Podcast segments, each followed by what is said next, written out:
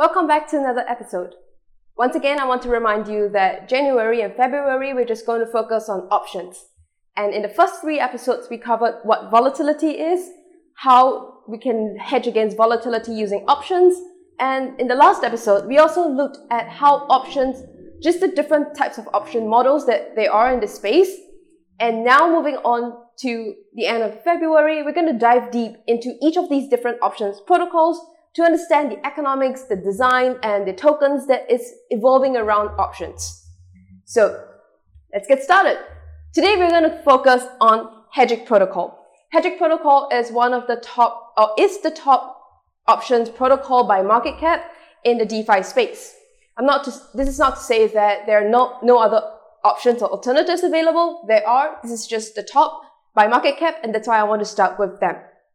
In today's episode, I want to cover a couple of things. We're going to look at the revenue model and value add, and this is where the tokens come in. We're going to understand the objectives of Hegic protocol because if your protocol doesn't have any objectives, then there's no point building the protocol, right? Then understanding how it works, how the protocol works. Then we're going to deep dive into the economic design. This is the crux of everything, where we talk about the market, mechanism, and token design. If you have not understood what these are, this is the framework that I've spent about one and a half years creating to understand and dissect, as well as design these different kind of robust internal economies. And this is one of the key features that's quite different from your regular startups. So this is super cool and super fun. And lastly, we're going to look at some conclusions and some ways to improve the protocol. So let's get started with the revenue model and value add. In the revenue model and value add method, we are going to look at the, let's talk about the revenue model first. So for the revenue model, how do you imagine we earn, people earn money from options? You know, people, options exist in, a, in the physical world anyway, but, and people earn money from them. How do they earn money? They earn money through premiums. Do you remember what options are? you know, if you're, if you're young and then you told your best friend, oh, if we are 40, when we grow up and we're still single, you know, let's, let's potentially look at getting married. You know, let's keep it open that we could marry each other because we're childhood best friends and we could get along. So that's kind of like an option where by the time you're 40 and nobody's, you're still single and your best friend is still single and then you just marry each other. So that's an, that's an option because you don't, you're not obliged to do them, but you could do them if you want to with friendship, with this kind of childhood friendship, you're not going to pay for that, right? It's, it's kind of like a social contract. But in financial, in financial markets, there's no such thing as a social contract without a price to it. It's always a financial contract. Financial contract means that there are some money you have to pay for it. So we're going to pay in premiums. And premium is where you earn your profits. And how does this work? We have sellers and we have buyers. Sellers will have this contract let's say the 40 the 40 year old marriage contract and if in in a financial space you have to pay money for this. And this amount of money we pay it's called a premium.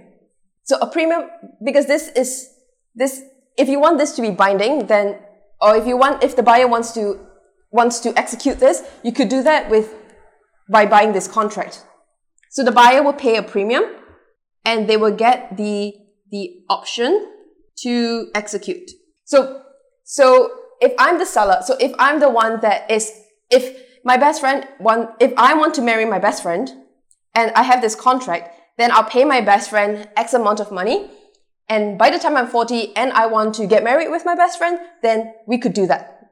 So that's the idea. So the profits for options models are always through premiums. So you, as a seller, you collect this. And now if you think about it, usually when we talk about options, they are usually, options are usually, uh, central, centrally cleared, right? So just like your order books method. So what people do is that when sellers sell to buyers, they collect premium and the, the platform could have some fees.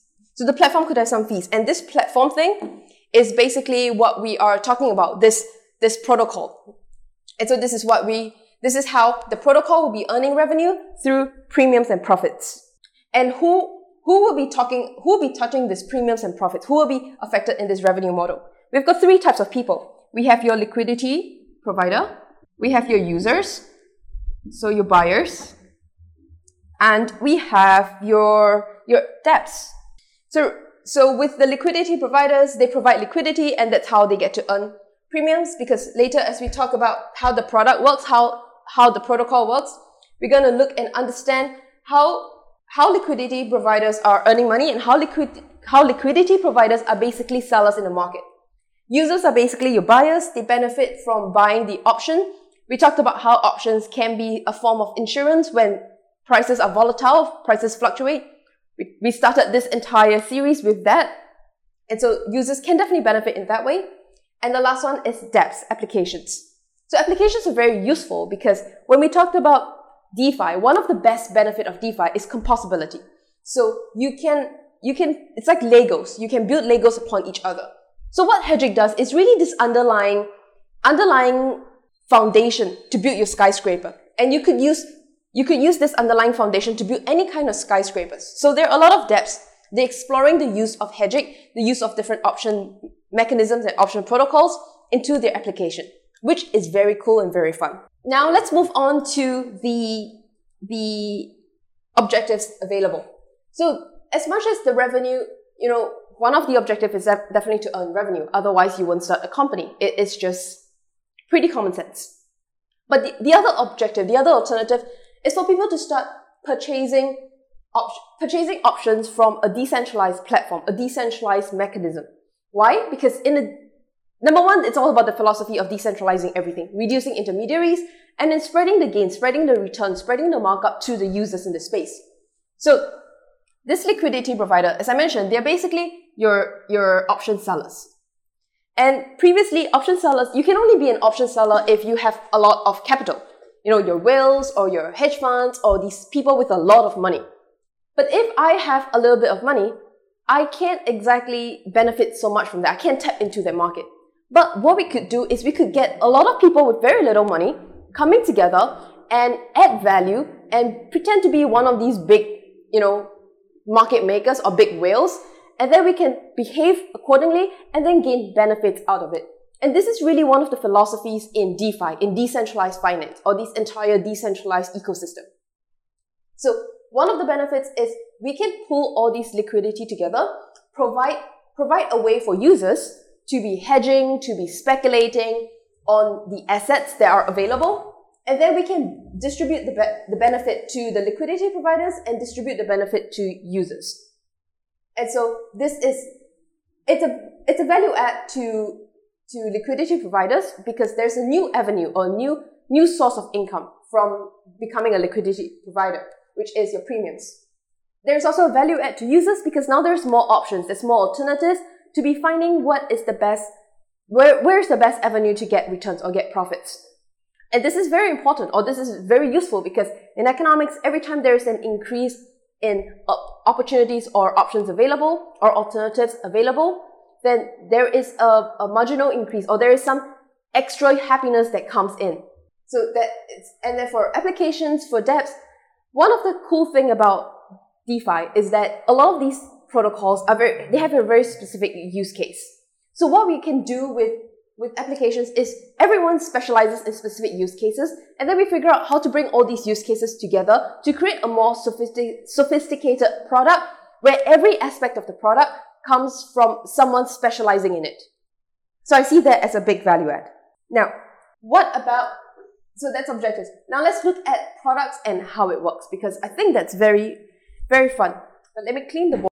Okay, cool. So now let's look at how the product works and how, how the entire thing how the protocol works. We talked a little bit about this in the previous episode to give you a very high level overview. So I'm just going to draw it again to show you how it works, just in case anyone didn't watch the previous one. In general, think of it as, okay, so you know what Uniswap is, right? Uniswap is where we have this, this liquidity pool and then everyone adds stuff in there, right? In Uniswap, that will be something like, in Uniswap, your pool will be something like uh, ETH or like wrapped ETH and let's say USDC, for example. So in Uniswap is this is the method. And in the case that we're talking about over here, we're talking about Hegic. In Hegic, you just have one asset. Let's say ETH. So this is the this is the way this is how it works. You add liquidity into the pool. Remember what we want to do is we want to get all these little smaller guys with some capital, put them all together. So this is what we do. So we put ETH inside here. And this becomes a pool that people can tap into. With Uniswap, what we do is that people can trade and exchange, which is good. They trade and exchange with this pool. So if I have ETH, I want to change it for USDC, or if I have USDC and I want to change it to ETH, I don't have to go around asking people and then pull together the exchanges from every little guy. What I do is I put all the things inside here and then we just trade. With Hegic, it's also similar because we pull all the ETH together and instead of trade and exchange, we become, we issue option contracts. So as you can imagine, the liquidity pool is based in ETH. So we're going to issue ETH ETH contracts, ETH call and put. Remember what option contracts are? So we can do, you know, call options, put options. So you can do both. What we are doing here is that we are the seller because we have enough liquidity, we have enough assets available to be selling call options and put options. So call options would be would be the oblig not obligation, but the, the opportunity to buy to buy ETH, because we're talking about ETH here. And put options is the opportunity to sell ETH. So basically, sellers will come in or buyers will come in to say, hey, I want to buy ETH at X amount of price. And we are like, yeah, sure. Just input your, input the kind of details. And then we tell you what is the premium. And that's how it works. So, and then it goes to buyers. And then buyers pay premium to liquidity pool. So as long as you are, and of course, the, the premium is in ETH or the premium is in this asset. So whatever the premium is, it goes back to the liquidity pool and whoever that provides liquidity gets to have a share of the premium. Similarly, in Uniswap, when you, when you trade an exchange, you have to pay transaction fees. Transaction fees goes back to liquidity pool. So that's the same concept. Now, this is the general idea. But Hegic token is not involved yet. And you know, Hegic, there is, there is a token. It's called the Hegic token. So where does Hegic token come in? Let's see. So the, the Hegic token comes in when, comes in in a secondary area. So this is step one, right? Step one is to buy contract. Step two is to settle contract. So this is not necessary, right? The option, as, as the word suggests, it's not an obligation. You can do, you can choose to execute it or not. So if you choose to execute it, then you, you want to settle the contract. So let's say someone buys, a buyer buys a, buys a call option. So he wants to buy ETH at whatever price. So this is my option, call option contract. And now he wants to settle, right? So that, that means he's, what's he, what it means is that he's going to put money in and get, he's going to, oh, he wants to buy. So he's going to give you money and he's going to get out ETH, right? He's going to buy ETH from the liquidity pool. That's how liquidity, the liquidity pool works. So every time this happens, you know, this transaction happens, you have to pay a fee. And this fee is based in ETH because the liquidity pool is based in ETH. So this is where your, your Hegic comes in because Hegic people are staking. They're staking over here and every time you make payments, you have to pay 1% settlement fee to these stakers. And, and so the, and then the, everything else will be done with the liquidity pool. So you settle here. And so this is one of the, the ways Hegic, Hegic token works. And so the 1% is in ETH. 1% in ETH goes to the stakers. And as a staker, you know, we're going to talk about this a bit more in details later, but as a staker, you will also get Hegic tokens Hegic token, you know, inflation rewards. So this is the general idea. Okay, now you're probably wondering, uh, having Hegic or not, doesn't make a difference? Because at the end of the day, Hegic is not, in this entire buying and settlement, you know, we don't exactly need hedging, right? Because users can just be creating liquidity and then people can come in to buy. Now, this is, this is where the whole power of decentralization is so fun. Sure, Hegic people people who are staking on Hegic might not be this, could be just putting assets in the liquidity pool. But the thing is, there could be people who don't want to be putting liquidity, but they want to be part of the ecosystem. Because if you, if you look at this, the only way to be part of the ecosystem is to be a, to be a liquidity provider or to buy the option contracts. Because when you buy the option contracts, you also get the Hegic tokens. So, but, you know, these stakers are not exactly really key from this perspective. They're not really key in this platform. But this is why they are quite important. Because the whole idea of decentralization, the whole idea of having a decentralized community is not just having buyers and sellers in the system. Having a decentralized community is where you, you aggregate different types of people. It could be promoters, it could be marketers, it could be educators, it could be a lot of different types of people who add value to the system. Sure, the system works when there's enough depth and liquidity and there are people coming to buy option contracts.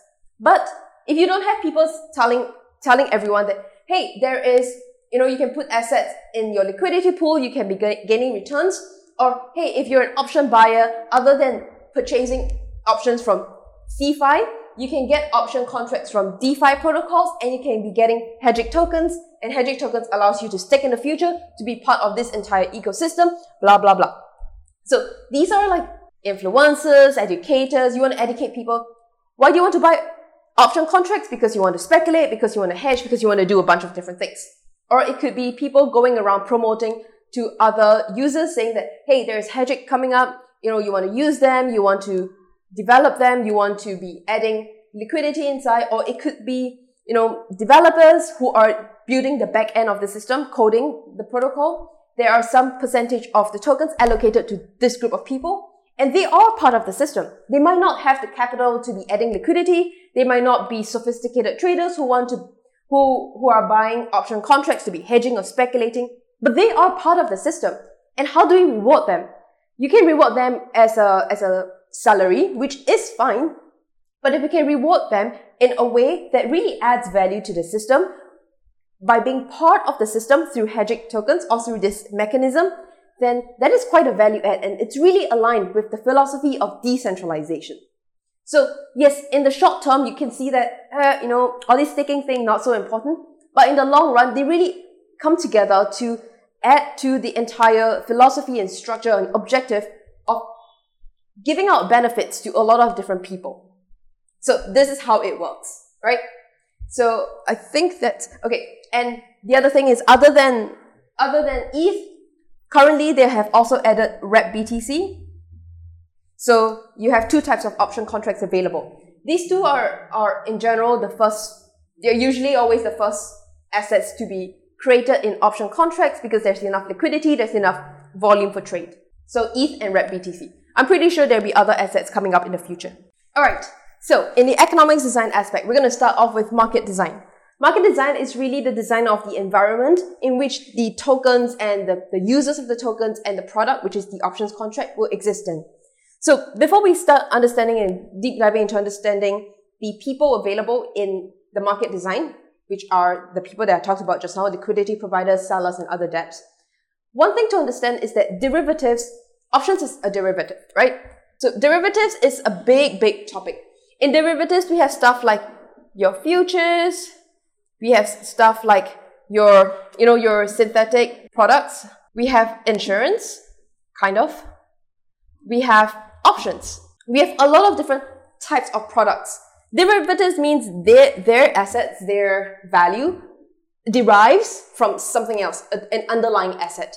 So futures, futures of, you know, BTC futures, like perp futures comes from BTC, you know, synthetic products comes from the asset itself. So you can have, you know, synthetic BTC that comes from B, the value comes from BTC.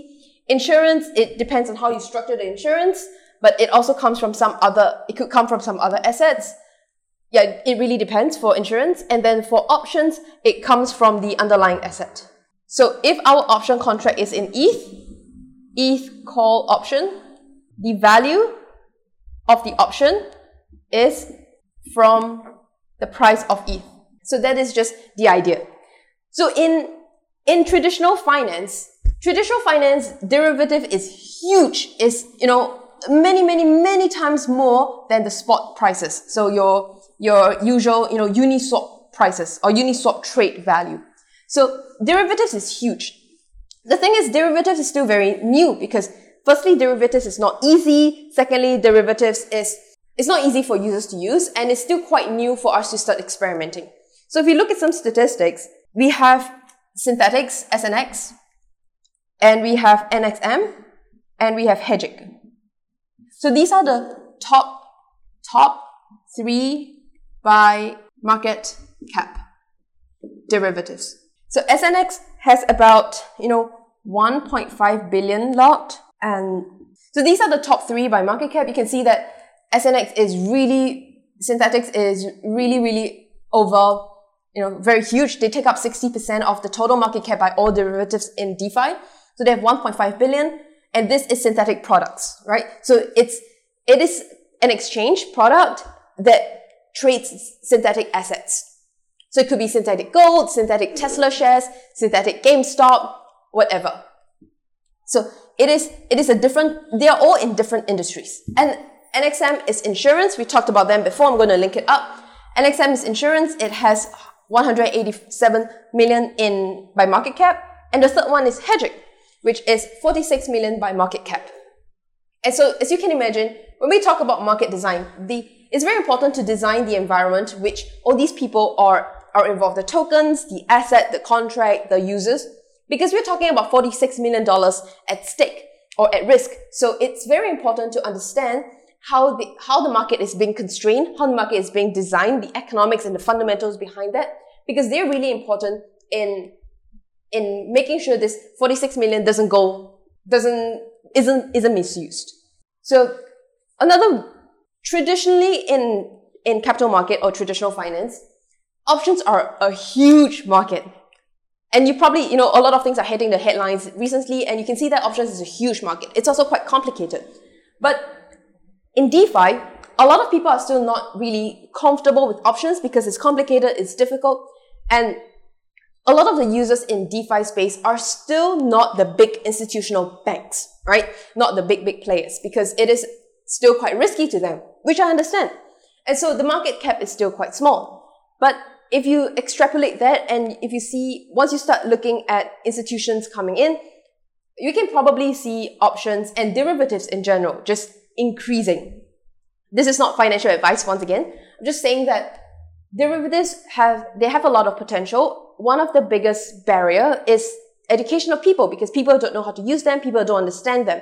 And that is where it becomes quite tricky to, they're very powerful products, but they're quite difficult to use. So this is why, you know, we, we can see the, the, the growth in value is going to be, is realistic.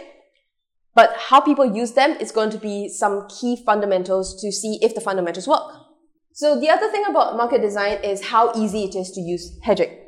And if you go to the Hegic platform, you can see that it's extremely easy to use. And for Hegic platform, it is just, remember for, remember we, we drew the, the liquidity pool out and then as, as a buyer, and then you can sell and then buyer will buy contract. So this, how do you buy options contract? Options is a bit complicated. You have a lot of different things to consider. You have your strike price, you have your spot price, and then you have a lot of other things to include into, into how you want to structure the options.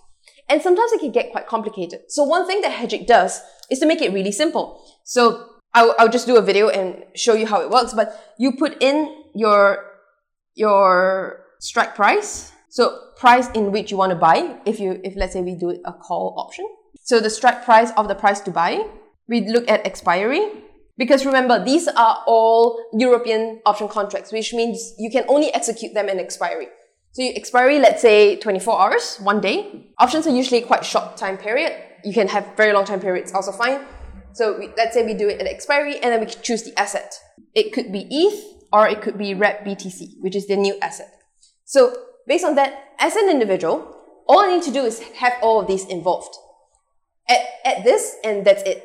So one of the things that I keep talking about is that you can use options as a way to hedge against prices, prices of volatility. This is one of the ways you could do that. How to do that? If let's say ETH is now trading at, I think it's one, $1,500, or let's say $1,510, and this is the, the trade of ETH. And I, I want to be trading ETH for a while. But I also don't want ETH to fall if, so ETH is now, let's say, $1,510. And if I'm trading ETH and I, I'm worried that it will, worried that it will go below 1,500. Okay. So I'm very conservative. I'm only willing to lose 10 bucks as a loss. So I'm it will go down below $1,500 in seven days. So what can I do? I go to the options contract and I say, okay, I'm going to do a, a put. I'm going to buy a put option. I'm going to buy a put option, which is the, the ability to sell. I'm going to buy a put option of ETH at $1,500. So if let's say ETH falls to, and let's say in reality, ETH becomes $1,475, then I and I have ETH, then I can execute my option contract and say that you guys have prom- you guys promised to buy at $1,500. So I, I'm now hedged against this $25 risk. Of course, it's not free. You have to pay for the option contract. So that is, that's the idea. So this is how you can hedge, you can use options to hedge against uh, price volatility. And one thing that's very important is it, you have to be easy for people to use. They might not understand it. They might not understand the, the specific mechanisms behind because sometimes you might not need to. All you need to do, because you don't have to care about, you know, your gamma squeeze or short squeeze or all these other things. Because as I mentioned, DeFi products, you don't have a lot of retail people. You, it's mainly retail people. You don't have a lot of institutional people coming in. So the, the probability of short squeeze or gamma squeeze is not that big yet. And so it's, it's possible to just make it very simple. Put your option price in, your expiry, and your assets. Okay, so now let's talk about mechanism design. Mechanism design is the design of the rules of the, the system. So we have token design and mechanism design. So token design is the design, the, the different rules. So I, let's say, let's call these rules. So design of the rules. So token design is the rules that the tokens have to behave by. So this can be hard coded, this can be setting parameters, and then you get people to change the parameters. Mechanism design is the, the rules that the system, the protocol has to follow, the users have to follow, the option contracts, these kind of products they have to follow. So token design is really very specific to the token. Mechanism design is design the rules for the entire system minus token. So when we look at the mechanism design of, of Hegic, this is basically, you know, the, the different rules of the game. So one thing is, one thing that we talked about often in mechanism design is decision making. Or let's call this governance. Because governance is a broader category. So in governance, we're talking about changing, changing parameters. So stuff like changing the contract rates, changing the settlement size fee. Right now, the settlement size is 1%. You could change that kind of assets. You could, you could also talk about creating um, improvement proposals to change the different kind of governance or the rules of the governance. Then we also have voting. One Hegic equals one vote. Then we have in mechanism, we also have, so this is not so much the token, this is how the system works. The system works in pricing your Hegic. So Hegic price, Hegic price is determined by almost like the Hegic supply. And the Hegic supply, it is a, a very straight, a very straightforward, you know, straight line with a gradient of, I think 0.8 zeros and one ETH. So that means for every ETH that is added into the system through liquidity pools, it will be the area under the graph, ETH, and you will be minting the amount of supply or Hegic supply, and the, the price of the Hegic tokens will be determined. So that means for every every ETH added, the price of Hegic increases. So for every ETH that is being added, the price of Hegic increases. And this is basically bonding curves. Okay? Talked about it in a few episodes. I'll link it up again. And this is how the Hegic price is determined. This is important because one other areas of mechanism is how we get information. So I call this community info because it's more like a decentralized information. And this is basically using oracles so there are two types of oracles in the system. The first oracle is the oracle for the asset. When we are creating, when we are pricing option contracts for Bitcoin or for Ethereum or for Ether, we, we use Chainlink. We use Chainlink to get the prices of these assets and then we can price the option contracts accordingly. The other option, the other, the other thing is to find the Oracle price of Hegic tokens. And this is where we have your bonding curve. So how I look at bonding curve is really like the buyer of last resort or the issuer of first resort. And this is very important because they give you the, the spot price, the exact price, because no matter what, they will always buy and sell to you. And this is the, there's no margin per se because it's the contract minting on buying. And so this works like a bonding curve and this gives you the price of Hegic tokens in ETH. And this is how, in general, the mechanism works. The other thing is also the option structure. So the structure of this. So the structure of this mechanism is where the option sellers will be earning premiums. Of course, they will also be, the, the risk is that the risk can be infinite because if someone settles the contract and the contract is, is a low probability, but there is still a probability and then the con- the liquidity pool can be drained because of financial movements, then there is the risk. But in general, option contracts, um, option sellers, they will be earning premiums as, as your fees. Then for sell, for buyers, you basically are buying insurance. So if you go to NXM, like Nexus Mutual, you, you have to pay for this coverage or for this insurance coverage. In the same way, option contracts are like an insurance coverage. You pay to get insurance, which is the, the ability to sell when prices go very low. There is a premium to pay to that, you know, the whole premium thing that goes to the seller. And that is your, your loss, or that's your only loss, but your gains can be infinite. So that's for mechanisms. Let's look at token. So the token, token, one thing, so one thing I talk about token is your, your token, the, your token policy. Basically, it's kind of like monetary policy, but it's not money, right? So I call it token policy. So one thing, one thing that we usually talk about is inflation. We talk about monetary inflation, right? And inflation, we have three phases of, of inflation. And this is in Hegic. Everything now is in Hegic. So there's three phases. The phase one is where if the trading volume exceeds 10, 100 million, phase two is the volume exceeds 1 billion, phase three is where the volume exceeds 10 billion, then you will have an inflation, an inflation of Hegic tokens to the users, to the stakers. So the first one is 14.17%. The second is 2.77%. And the third is 2.09%.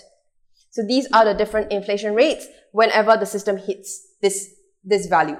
And you know, one of the one of the pet peeves that I have with inflation, with monetary inflation, is that when when we have monetary inflation in in you know a country, let's say the the U.S. Federal Reserve or the, the U.S. economy in general, when we have monetary inflation, it's because there is an there is economic growth, right? There's price in, there is economic growth in the system, and then we turn the economic growth into monetary inflation to be introduced into the economy in general, high level, abstract level, that's how it works. And so inflation, monetary inflation, which is the increase in your tokens being issued to people, it's not like, it's not free money. It's not free tokens. It's just, eh, that's just given out just because. You give out additional inflation because there is economic growth in your system. When there's economic growth in your system, how do you return that growth to the, your users? You do it through giving them tokens, your money, your token inflation, monetary inflation. So this is what, this is my pet peeve, right? You can't just inflate, be inflating tokens just because people are staking and then let's just inflate them. You, it has to derive from somewhere. And so something that I really love about Hegic is that when they have trading volume uh, up to certain amount of, up to certain amount, this means that there is value add. There is economic value add to up to, uh, to a minimum of $100 million worth of trade, which is people buying and selling option contracts that and when there is, when this is justified, when this value is justified by people trading, then that means there's economic value being accrued, being incurred. And what you're doing right now is to turn this economic value to, to Hegic tokens as inflationary asset to give and return them to users. And you have that for all the, all the different phases, 100 million, 1 billion, and 10 billion. And every time it hits this amount, there will be inflation or there will be tokens being rewarded to the users. Remember, we talked about users, which is purchasers of options cover or purchasers of option contracts. sellers, which are your liquidity, liquidity providers, as well as stakers, they are all part of this entire ecosystem. So we want to reward them, thank them for doing all their part to create this $100 million worth of trading volume. And then you're just thanking them by issuing them your inflationary assets. So this is how it works. And, and I think that's a little bit more robust than just inflating like crazy and increasing the tokens like crazy because you will have hyperinflation in the future. And that's not really what you call a robust or a bit more sustainable internal ecosystem. The other, so we have already talked about the bonding curve model. Let's talk about the fees, the fees or the returns of assets. When we look at these different token design, other than token policy, one other category that we also look at is financial, financial returns, you know, financial incentives. We have different kind of incentives and mechanism design, but those incentives are usually non-financial incentives, which is completely fine because you need, you need to have both in your system. So when we talk about financial incentives, again, based in Hegic, this is part of your token design because these are things that you can embed into the system.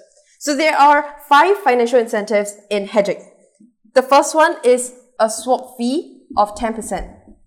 And then 5% to stakes, stakers, 5% to the, you know, like a foundation thing. So when you swap, when you swap ETH to, when you put in ETH into the bonding curve, and you get out Hegic, you have no fees. And when you change from Hegic to ETH, you have a 10% fee that goes into the stakers and foundation.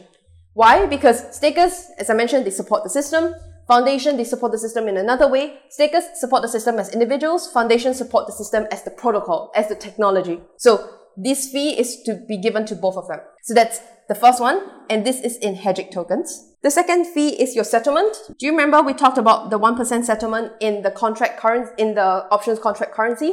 So if it's an ETH, it's an Ethereum contract, Ethereum put or call option, and you want to settle it, that means you pay USDC or get USDC for the Ether to buy or sell, then you have to pay 1% in settlement fee. Think of it as transaction fees. And so this is in your, your asset. And this 1% goes to your stakers. The third one is the mining rewards. So just now we talked about the different phases.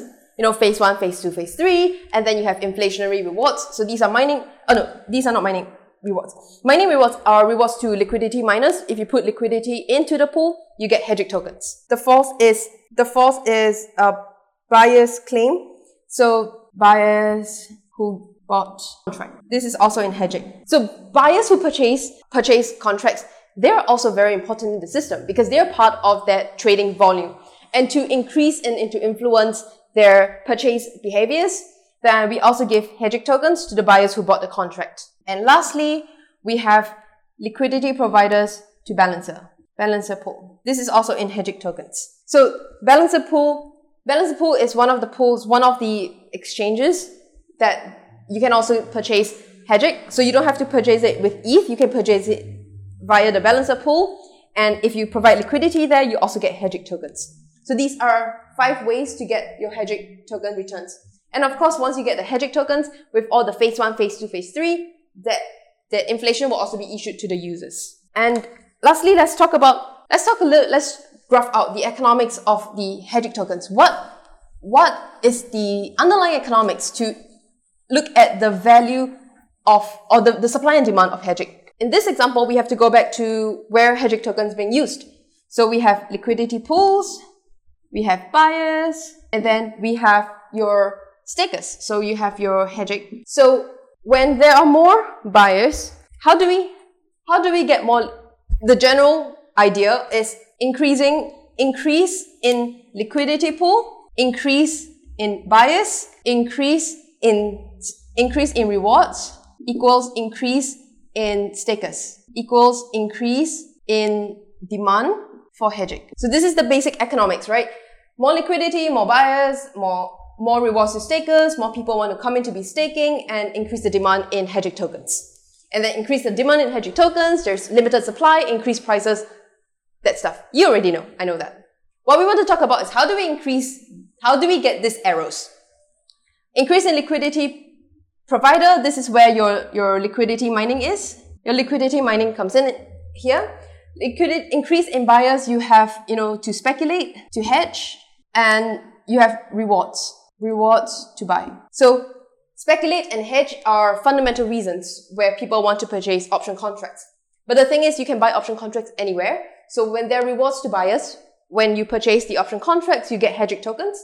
And so you can become, um, it increases the, the likeliness or willingness for people to want to become an option buyer on the Hegic platform. And then this will increase the rewards also when there's increase in settlement. So an increase in settlement because then you have more of the asset kind of rewards other than Hegic. And this is, you know, for this we have to thank maybe the volatility. Dangerous, but also this is where settlement could, you can see increase in settlement when there's higher volatility. And then you have increase in rewards, increase in stakers, and increase in demand, limited supply, increase in prices. So this is the general idea of the economics of the demand side things for the Hegic tokens. Okay, and now I think we come to, we finished that. Now let's look at some conclusions. So one thing that, one of the functions of Hegic token is that it is a governance token.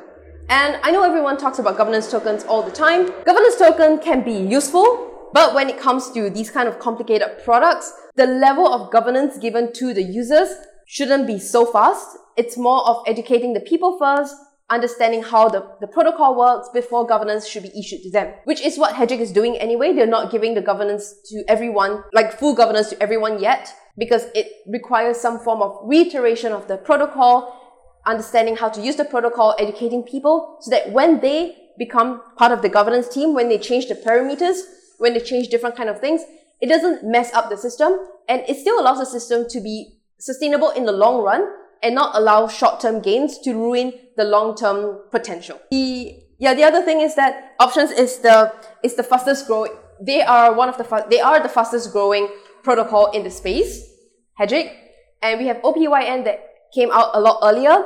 It is quite it uses a completely different model. So this is simple, easy to use, and it is it's also quite straightforward. It's you know we've talked about it for almost an hour now where we are talking about how straightforward it is to use, how straightforward it is to understand.